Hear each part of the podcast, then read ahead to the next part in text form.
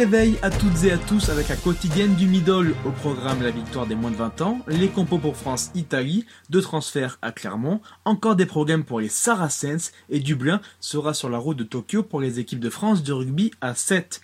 Mais on commence par l'équipe de France U20. Après avoir chuté la semaine passée en fin de crunch, les Bleuets ont cette fois-ci réussi à s'extirper du piège italien. Surpris d'entrée, les Bleuets vont être menés 12 à 0 après autant de minutes. Ils réagissent par Tibergen et De Baes, mais restent derrière à la marque 19-14 à la pause. Les Italiens tiennent leur exploit, mais seulement pendant une demi-heure.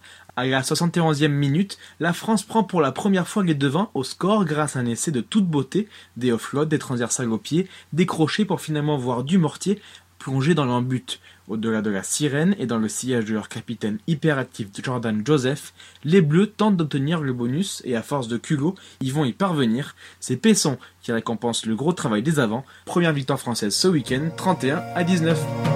Place à l'équipe de France, la numéro 1.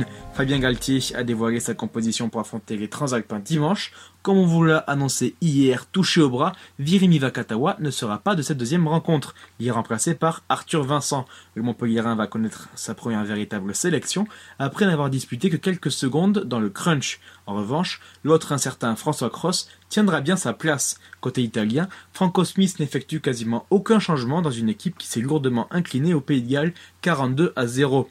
Au programme de votre journée 6 nations, à 15h15 le choc entre les deux derniers vainqueurs du tournoi, l'Irlande et le Pays de Galles. À 17h45, l'Écosse recevra l'Angleterre. Et enfin à 21h, l'équipe de France féminine recevra l'Italie, deuxième du dernier tournoi, à 21h au stade Beaublanc de Limoges.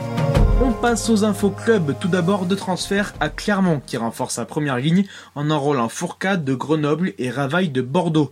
Autre info club, et le calvaire des Saracens n'est pas fini. Officiellement relégués en deuxième division, les Londoniens n'avaient d'espoir qu'en Coupe d'Europe. Seulement ces espoirs pourraient également se volatiliser. Tito Remotisele a disputé la dernière rencontre de poule contre le Racing, or son contrat de travail s'achevait la veille. Aucune sanction officielle pour le moment, mais s'il y en a une, la logique voudrait que le Racing remporte cette rencontre sur tapis vert 25-0. Les Saris seraient alors éliminés et Glasgow repêché. Au lieu de se déplacer à Clermont, les Racingmen recevraient Northampton, les Jaunards, eux, iraient à Toulouse.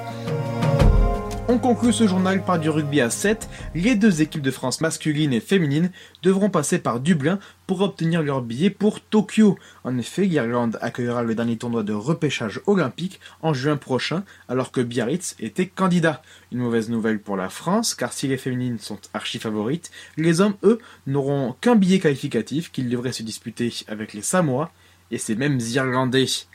C'est fini pour aujourd'hui, merci d'avoir suivi cette édition et à demain pour une nouvelle quotidienne.